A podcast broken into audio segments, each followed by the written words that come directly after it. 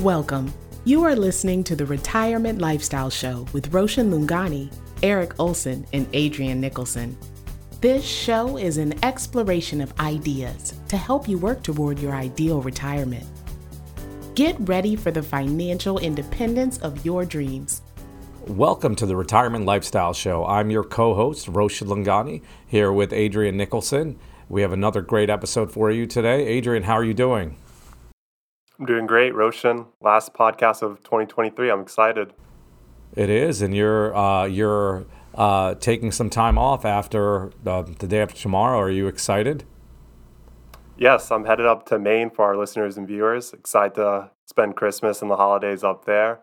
Looking forward to that. Was able to catch up with some of my friends and some of my colleagues as well. A couple holiday parties. So I've been having a lot of fun the last couple of weeks and just excited for this time of year.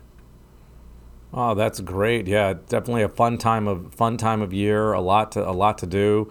And uh, we've got, as you said, our last episode we're recording for the year. We're doing a year in review. And you know, previously we talked about our last episode, uh, 2024 market outlook. I think with the year in uh, review, it also does create some opportunities or some ideas for looking forward as well.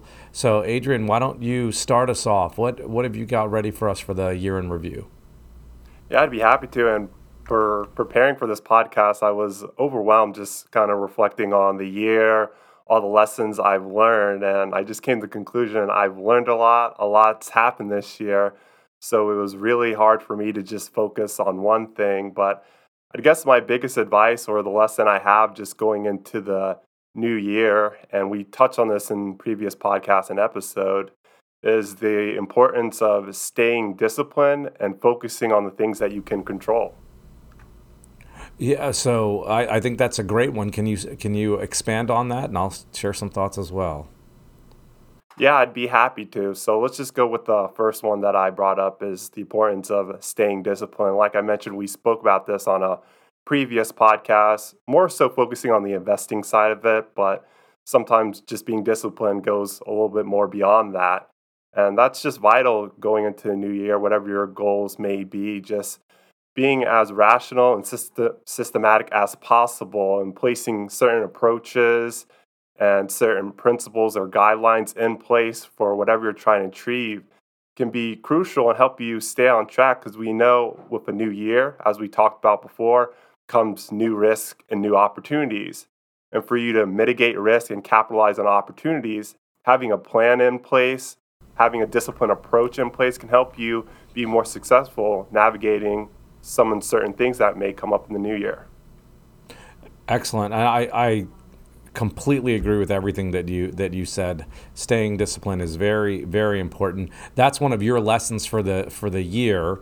Um, I, I just want to take a step back and just review the year first, and then we can jump back to this lesson. I did take note of yours of uh, staying disciplined. So, just a couple things that I saw this year that are definitely worth uh, worth noting. Uh, and Adrian, please jump in or tell me if you've got anything else to add. But one is I think this year was very much driven by inflation and rates. You know what the Fed's going to do. Um, that that's a, a big one, and I would I feel like we are not fully past that. There's always, uh, you know, the Fed always has a lot of power with with the markets, but past that in the sense that I think people are now instead of concerned about the Fed raising rates and the risk of inflation, I think the overwhelming thought is that inflation is under control. We haven't got to the Fed's target yet, but under control, and people are now looking at uh, rate cuts which are always a positive for the market. If rates get cut, both bonds and stocks, uh, the principal value you should see go up. Mm-hmm. And since we're talking about just the higher rates that we saw this year, a significant event that we touched on, talked about, was everything that was going on with the banks. Certain banks were going out of business. People were having run on the banks, something that people really haven't seen in a long time. So that's something too that I think people can draw a lot of lessons from as well. I mean, we had a lot of conversations with some of our clients this year that were concerned, saying, you know, is my money safe in the bank? What what should I do? And that's where we had the conversation of, you know, making sure you find uh, banks that have FDIC insurance, making sure you're, you're diversified and taking that all into account. But I think that was the first big shock people saw with higher rates because when rates started going up, you're going to certain sectors, certain industries started to get concerned, and you saw it get impact uh, certain banks out there.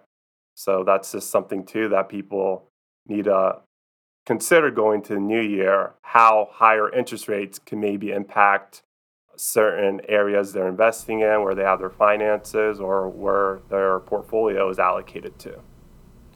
Yes. So. Uh, uh, agree with everything. First, the the banks. I mean, when you you think about it, this was uh, in you know roughly March, and uh, I'm sure the people who ran these banks, at least some of them, uh, blame the fastest rate hike cycle as, as helping to lead to their decline. But I mean, Silvergate failed, Signature Bank failed, First Republic Bank failed, and the the one that got the most press was Silicon Valley Bank.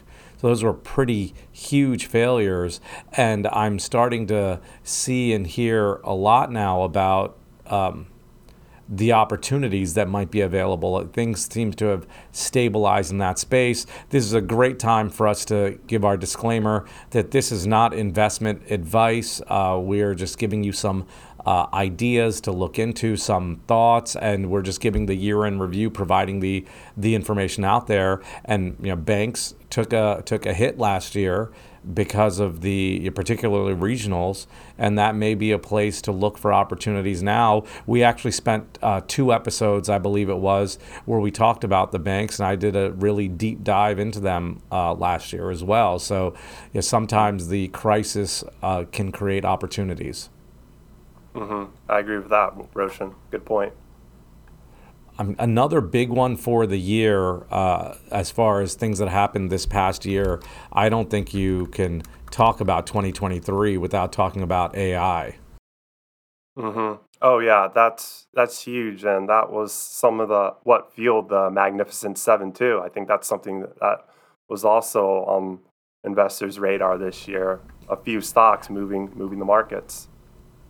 Yeah, that definitely is. I want to come back to that in a second. I just want to add another name on the list, which is one of the best performing stocks in 2023 was Nvidia, very much fueled by the the AI chip.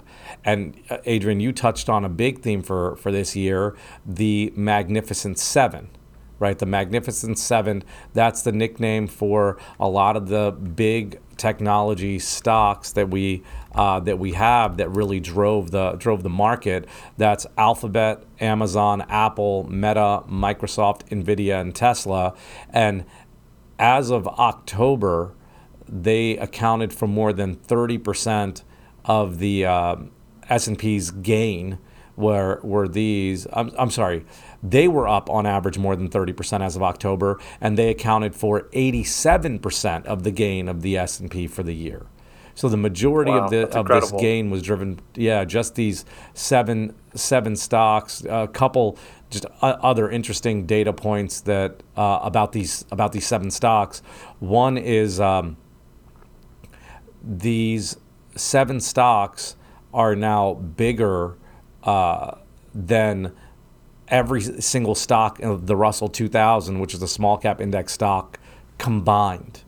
That's just massive right? These seven companies are bigger, bigger than that. I wish I could remember this exact stat. Uh, I don't, so I'm gonna I'm gonna butcher it, but I'm gonna just give some of the information. But there was something I listened to recently that said AirPods, just AirPods, which are owned by Apple, AirPod sales, if you if you pulled them out independently, just AirPods, they would be a large company on their own, right? And they're within oh, wow. the bigger mm-hmm. uh, Apple. Uh, but it just gives you an idea of how how huge these companies are. Mm-hmm. And I it also highlights the the consumer in a way because going back in the year, there was a lot of people that were skeptical, thinking how strong is the consumer going to be in 2023 and it, it held up really well. Employment, too, that is a factor as well with consumer spending as well, because if that got worse, you could also see a dip in consumer spending. So that held up really well this year. I'm sure the Fed was happy to see that. But I think that was a big play in how this year really went. Just uh, how strong the consumer is, and that's something that people need to look at going into the new year. Is that trend going to continue? And and I, I believe that that's really what uh, uh, helped us avoid a recession. Right? Is is that you've got employment numbers have been strong and consumers have been spending money, and I think that is how you avoid a recession. You have uh, you have that that by the definition, you know, you have the the strength in employment.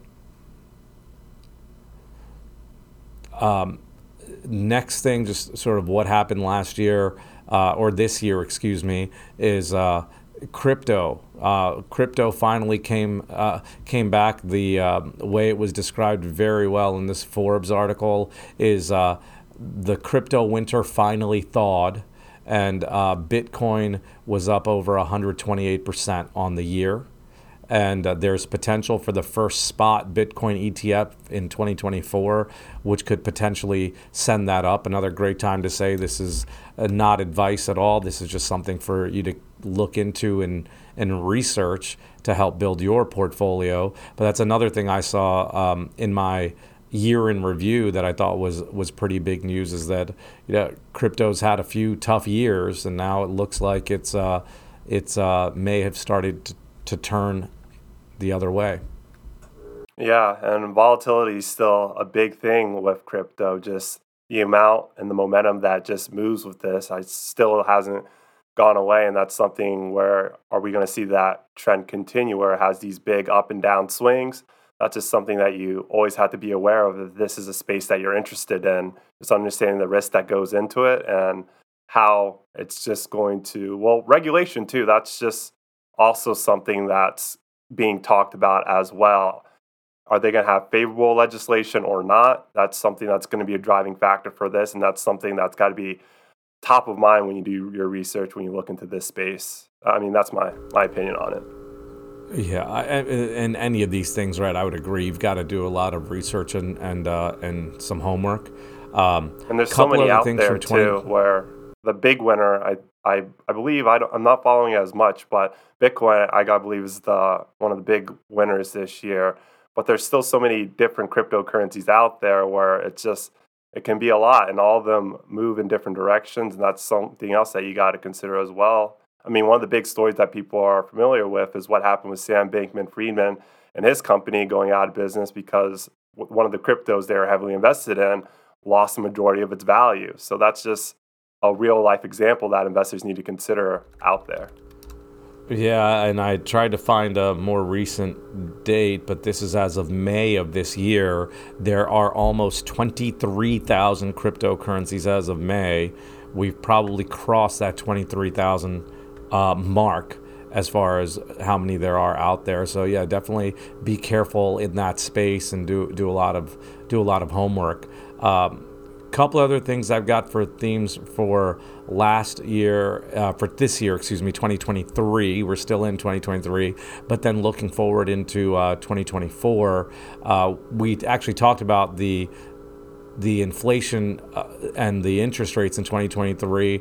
Well, going forward for 2024, the bond market is pricing an 80% chance that the uh, Fed will pivot from rate hikes to rate cuts by May, and the and analysts are forecasting an 11.6 percent gain on average for the S&P 500 for for next year. So I think a lot of the the fear we I mentioned this at the at the beginning and Adrian you added to it, but a lot of the fear from last from this year 2023 of rate hikes and inflation has really started to shift with anticipation of rate cuts uh, leading to potential gains for next year. Mm-hmm. And I'm glad you brought this up because this was on my list with uh, far as a lesson this year and something that people just need to focus on more is asset allocation because with higher rates there's more opportunities more ways for investors to get creative in creating a well-designed portfolio that meets their needs, their objectives, their goals, whatever whatever it is, because there's different opportunities out there. As we talked about before, there's just so many things people can invest in nowadays, and just structuring a way that is best for you is is, is critical too. And depending on whatever uh, way rates move, you got to make sure that that doesn't significantly impact you as well, because that can affect, as we know, the bond market since they're highly correlated. So asset allocation is more important than ever, especially going new year, where you can monitor that and just see what moves you can make to protect yourself and navigate the future. Yeah, yeah. So Adrian, let's going on to, to lessons. Let's go into to some of the lessons we have. There was actually a really good article that I found uh, in the Wall Street Journal. It's from December fifth by Mellody Hobson and and uh, John W. Rogers. They are with Ariel Funds. So John W. Rogers Jr. is the founder and co-CEO. Mellody Hobson is the co-CEO. They have done great as far as the investing track record over there. They have a wonderful article. Once again, it's called. Um, uh, I'm going to read the exact title. It's called "What the Stock Market Taught Us This Year." Uh, and colon, don't fall for these investing traps. I think there were some great lessons. So you shared, uh, I believe you've shared one of yours so far, which was staying disciplined. Correct? Mm-hmm. Yes, correct. Let, so I want to share some of their lessons, which I think will be very useful for our uh, for our listeners. Really, for for me, just reading the article and then share some of ours as well. So, Adrian, actually, why don't we go in? What what lesson do you have next that stood out? So the next one I had was um, I touched on in the beginning was focus on what you can control, and I think that's extremely important because as we know markets fluctuate and there's a lot of external factors that move markets, move companies, move investments, move your portfolio that you really don't have any uh, factors to control it. So you really have to see what can I do today? What are the steps in my own control that I can do that can help me navigate uncertain times or markets fluctuating going up and down, somewhat of a roller coaster ride. So being able to capitalize when you can, mitigate risk when you can, review your plan, see what different strategies or what things you can kind of adjust can can go a long way and make you feel more in control and be more resilient if tough times are ahead. So I think that's uh, a lesson not only that I learned this year, but can really be applied throughout a number of things. Yeah, that's exactly what I was thinking when you shared that one. Is that um, these are lessons that I imagine you didn't learn this year, but you've you've learned them really throughout your life, and maybe there's something this year that makes them stand out. But I think they go beyond investing in finance, uh, and to to you can use it for anything in life. So the the two that you mentioned once again, stay disciplined, and then focus on what you control. Those are great uh, lessons, or really just things to to keep with you throughout for anything you do yeah, in life, yeah. whether it's yeah. And why I think it's important now, it's because, like I said, the the, mar- the markets have just been swinging up and down. They have been volatile. I compare the example I use as a, as a roller coaster. So with that, it's it can be a lot for people to really just research, analyze, decide what may be their next step. But going back to what I said, uh, being disciplined is a good place to start, and focusing on what you can control are always, like I'm said, to navigate, to move forward, be resilient for whatever obstacles or challenges are ahead. Yeah, agreed. Agreed completely. Uh, what other lessons do you have on your on your list? So those are just the two main ones. I'm just curious on what uh, you have and what the article was going to line out. Yeah. So uh, I'm going to start with the um, with the list that, that they have, and then I'll go go with mine because there's a little bit of overlap. But the first one that they mentioned is don't Fed watch. Uh, sector sold off because of fears, uh, banks, some industrial names, and they had said you can be well positioned if you take a longer term a term view. So uh, one of the ways they, they put it in the article I thought was very well written. It says. Um, if you invest by watching the Fed like a tennis match and then reacting to every volley, you'll get it wrong. So don't don't Fed watch was their first one. Uh, their second one's an interesting one, which I think people can can take into next year. Um, and I also think people can debate this one, which is why I find it so interesting. So, Adrian, I'd love your love your thoughts on this. But they had said don't buy the hype, and what they mean by that is that uh, those top tech stocks, the Magnificent Seven, accounted for so much of the of the gain that. Uh, the Russell 2000, the smaller cap stocks, they're saying are amongst the most neglected, waiting to get their due uh, and they and that that's where they see a potential opportunity that um, that you can find stocks that have good fundamentals, particularly in the small cap space, that'll outperform going forward. And they expect some reversion to the mean with these magnificent, magnificent seven stocks. Once again, do your research. Uh, this is not advice. We're just reviewing this with you. But Adrian, any any thoughts on that? One, uh, there are a few important things here. One, uh, they had said there's opportunities in, in small cap to outperform. And two, they think there may be a reversion to the mean for these uh, for the magnificent second seven stocks, which means there's potential downside there. So, any thoughts on either of those statements? The first thing that comes to mind is the fear of missing out. I think that is what's coming into play here, where as we mentioned before, the Magnificent Seven have been really hitting some really great gains this year. And that has some investors on the sideline wondering, is this going to continue? Am I missing out? Do I have to do I have to make some decision right now? And that that's just something where it's you have to really take it by case by case basis. Maybe some of them are like that article point out, they reverse the mean, which means they go back to a, a historical average price that they've been at.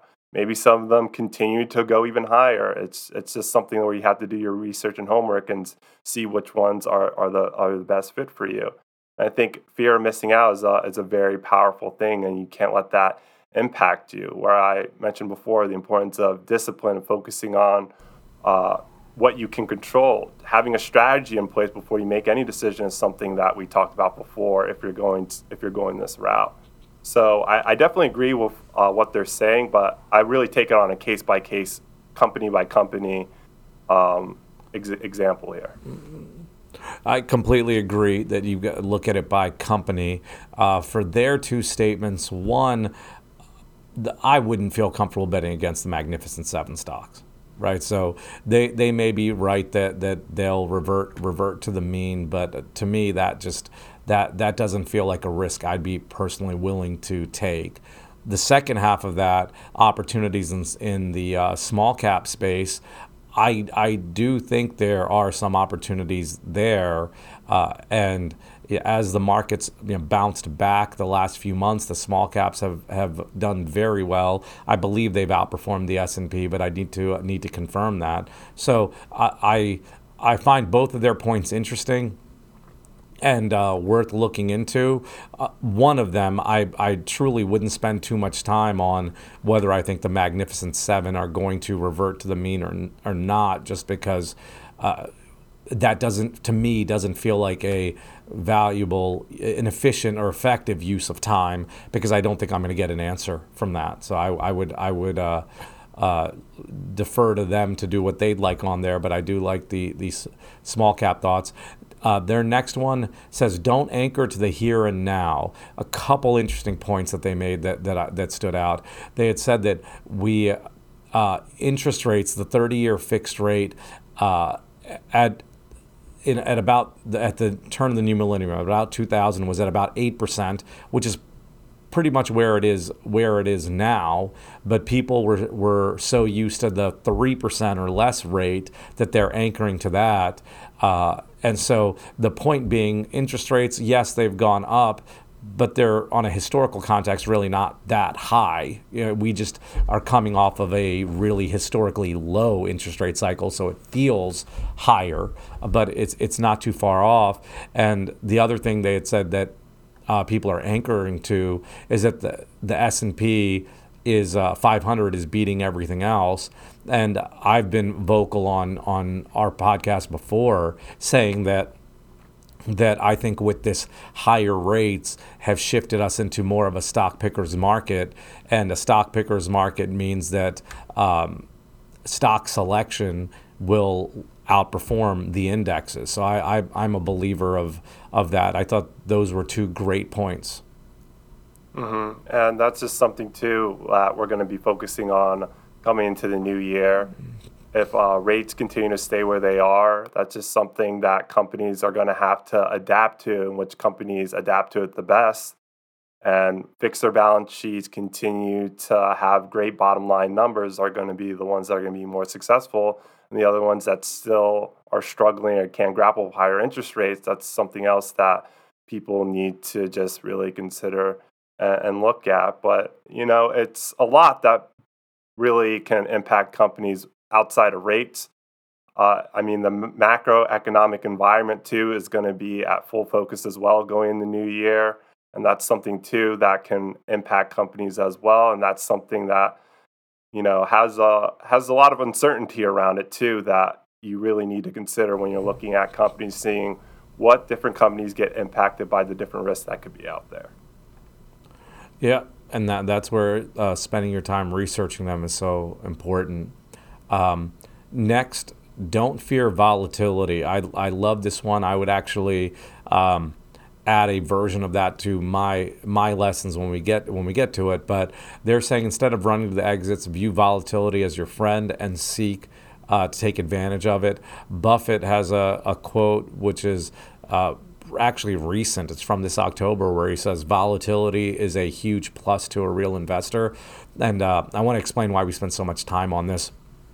In the investing world, oftentimes when you're looking at a, at a portfolio, uh, the uh, academic world of investing will say uh, volatility is a negative, right? Because and uh, the uh, you know using Buffett's quote that for the true investor or the real investor, volatility is a plus. Not viewing volatility as a negative, but volatility as potentially creating an opportunity for you, right? The real risk in investing is is losing money not how much a stock or something bounces up and down. So you can make volatility. Uh, you shouldn't, as uh, the article uh, uh Roger says, don't fear volatility. Uh, view volatility as your friend and actively seek to take advantage of it of the price movements. Yeah, and I think this also comes down to maybe the individual or how your portfolio is structured. I guess that's my take from what you just described too, because maybe you'd say I want to structure my portfolio in a way where half doesn't really move up and down, doesn't really get impacted by volatility, and the other half does, and I'm willing to take on that risk given where my situation is. So I guess it's really how you want to have volatility impact your situation. I think that's the key here. Yeah, and and uh, going back to what you had said earlier about focusing on what you can control, you can't control the volatility. So as you said, determine what portion of your portfolio you're willing to accept or try to take advantage of the volatility. Yeah, and uh, I guess also it's uh, it's maybe different too. Well, let's just say you're somebody heavily into options. I mean, volatility is like I gotta imagine one of the biggest things you have to consider when you do that, right? Or would that maybe be something else? For sure, that'll determine the pricing of what you'll get and what's what's uh, worthwhile. So yeah, you've got to really consider volatility there as well. Okay, awesome, great. Anything else uh, on the list? The, the last one they have, and then I'll go over uh, just three items on uh, on my list. But theirs was "Don't bet against America." I remember feeling very much this way personally during uh, the the pandemic when everything was crashing. But it, they say that you know, the markets have overcome a Great Depression, multiple recessions, global and regional conflicts, uh, modern day pandemic, and other unforeseeable blows. Through it all, America has endured, and uh, and we have every reason to believe she'll continue to do so. Uh, I completely agree with that. I think that not the the country itself and people will figure out a way through uh, the problems that we that we will face. So uh, I wouldn't wouldn't bet against it. Uh, do you have anything to add on that, or I'll jump into my lessons? No, I mean I agree. I mean historically, America has been a resilient country, And um, I definitely like some of the points you, you brought up as well. I mean, again, going back to what I mentioned, just what's the macroeconomic look, environment look like next year? How are geopolitical environment going to look next year? And also, we have an election coming up next year. So those are three things that come on top of mind that you have to look when you're uh, analyzing this category. But I definitely agree with you the re- resilience of America historically. Uh, yeah, and I'll tell you that that goes into my uh, first lesson. I've got uh, three listed on here, uh, but the first one is I've in the past used hedging or shorting as a way to try to protect the portfolio and the and the investments.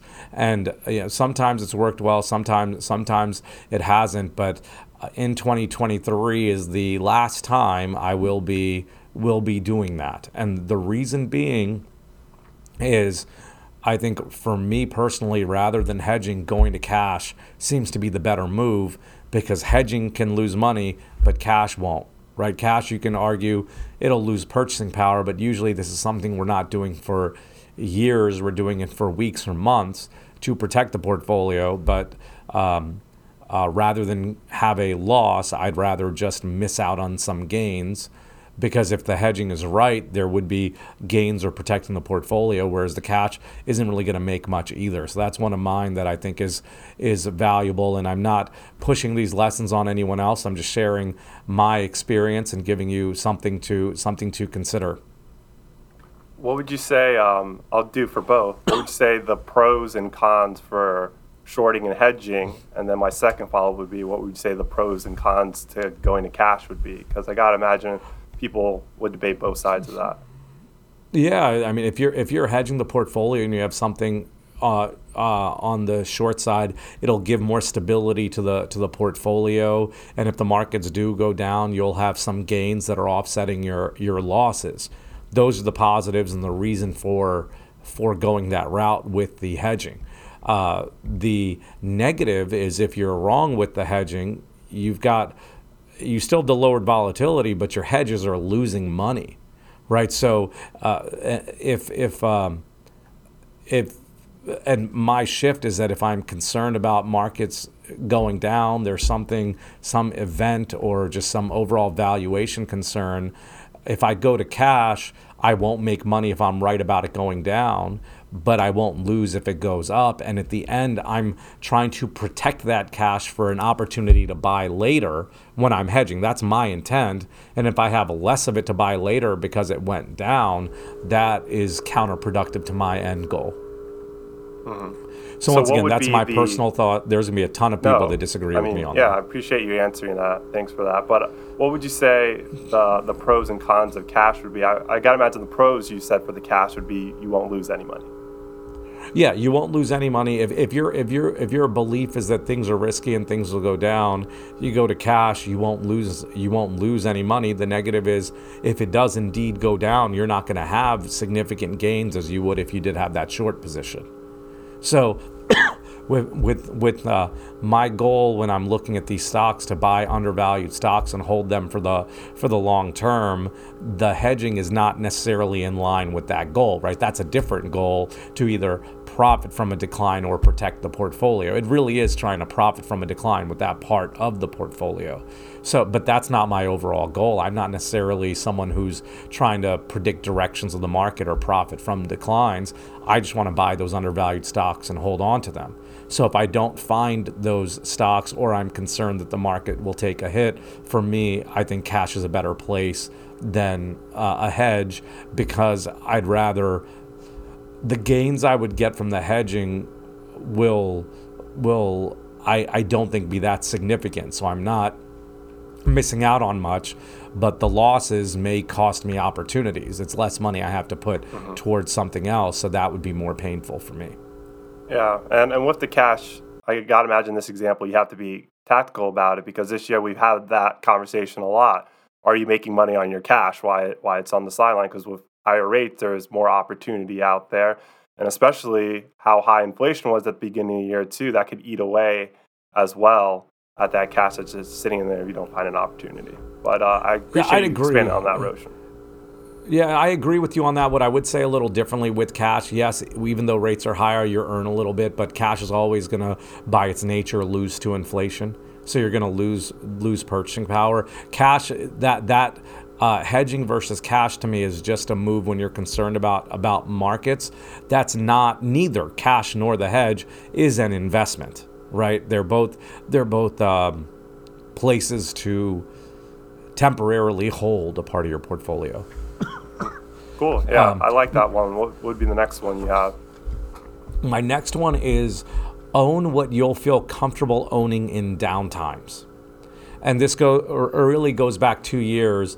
And uh, what I mean by that is if you a theme in 2022 that you would hear people talk about a lot were owning companies that already, you know, make things and do things. Cramer was saying that a lot on CNBC, and I I read about it other places and heard people repeat repeat his language, and uh, I think when you're making that initial invest so to me what that statement means is there was a rotation. People were going and this happened people were going away from some of the speculative stuff over some of the more stable companies and i would uh, i would say for me a lesson is if you're not if you wouldn't feel comfortable owning those speculative things in, in the down market you shouldn't have owned them in the first place.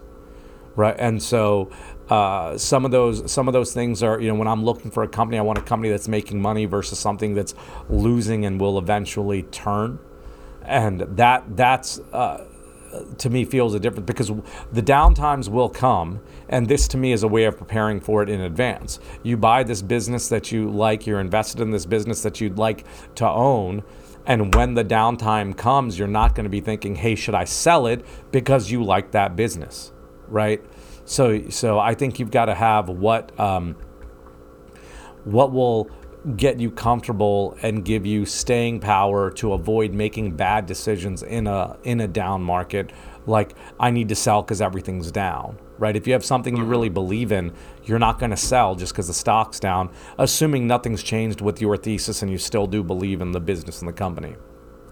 Hmm yeah and I guess the only thing I'd add in that that's something where you have to consider position sizing or how overweight or underweight you want to be in as well these are all things that you really have to come to a conclusion before you make that investment decision and really have certain guardrails or parameters built in for if it does go a certain amount, you have a plan for it, or if it decreases, you have another plan for it, whether it's just that hang on to it or not.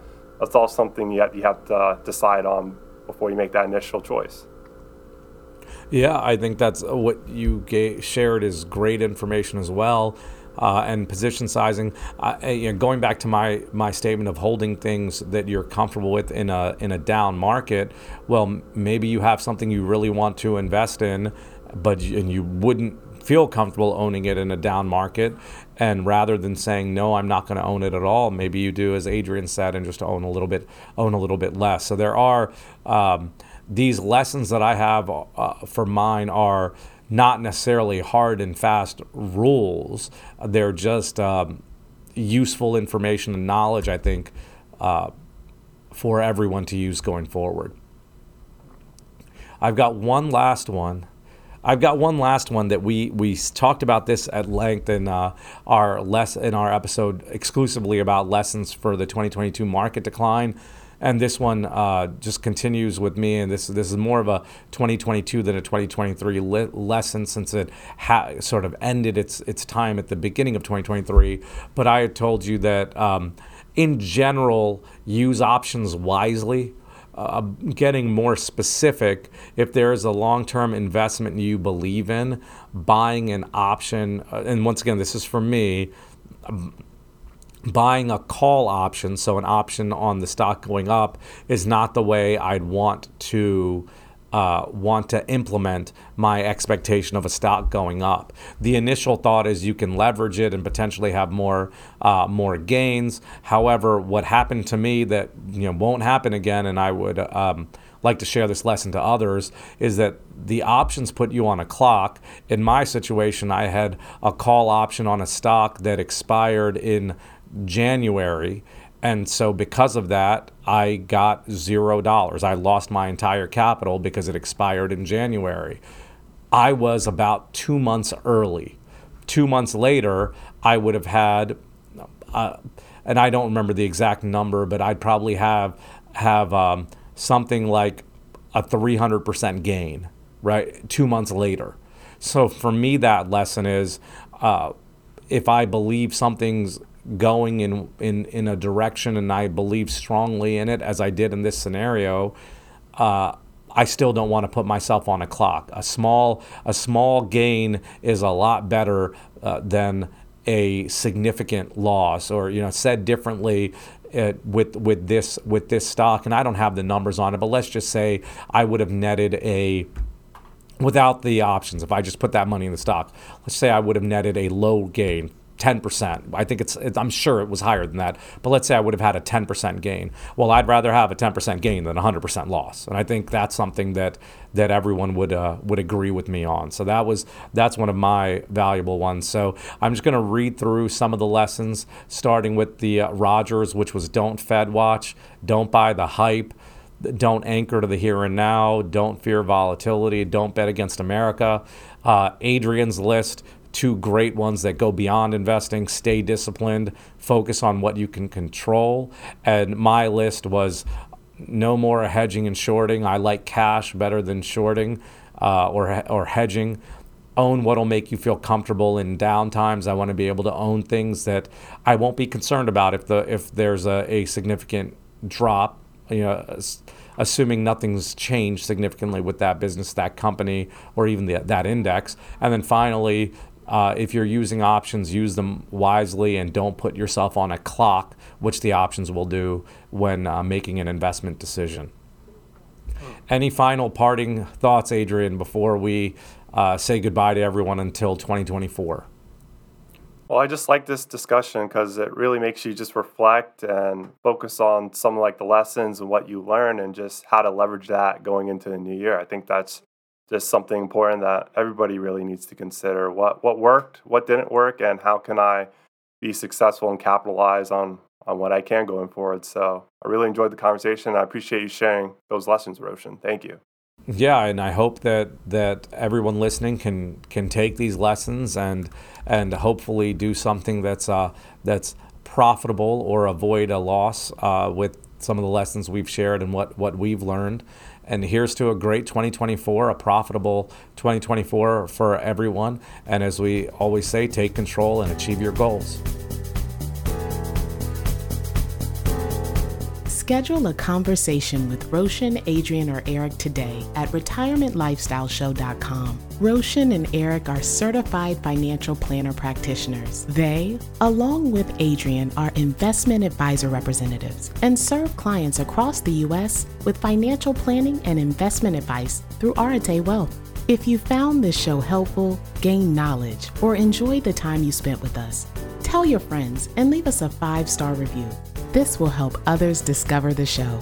To access our show notes, to download any of the tools mentioned in today's podcast, to ask us a question, or to schedule a conversation, go to retirementlifestyleshow.com. All opinions expressed by podcast hosts and guests are solely their own.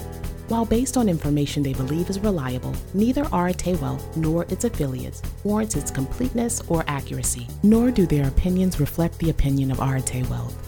This podcast is for general informational purposes only and should not be regarded as specific advice or recommendations for any individual. Before making any decisions, consult a professional. The show hosts offer investment advice through Arete Wealth Advisors, LLC, an SEC registered investment advisor, and securities through Arete Wealth Management, LLC, member FINRA, SIPC, and NFA. Finally, our music is The Chance by Jason Shaw in Audionautix.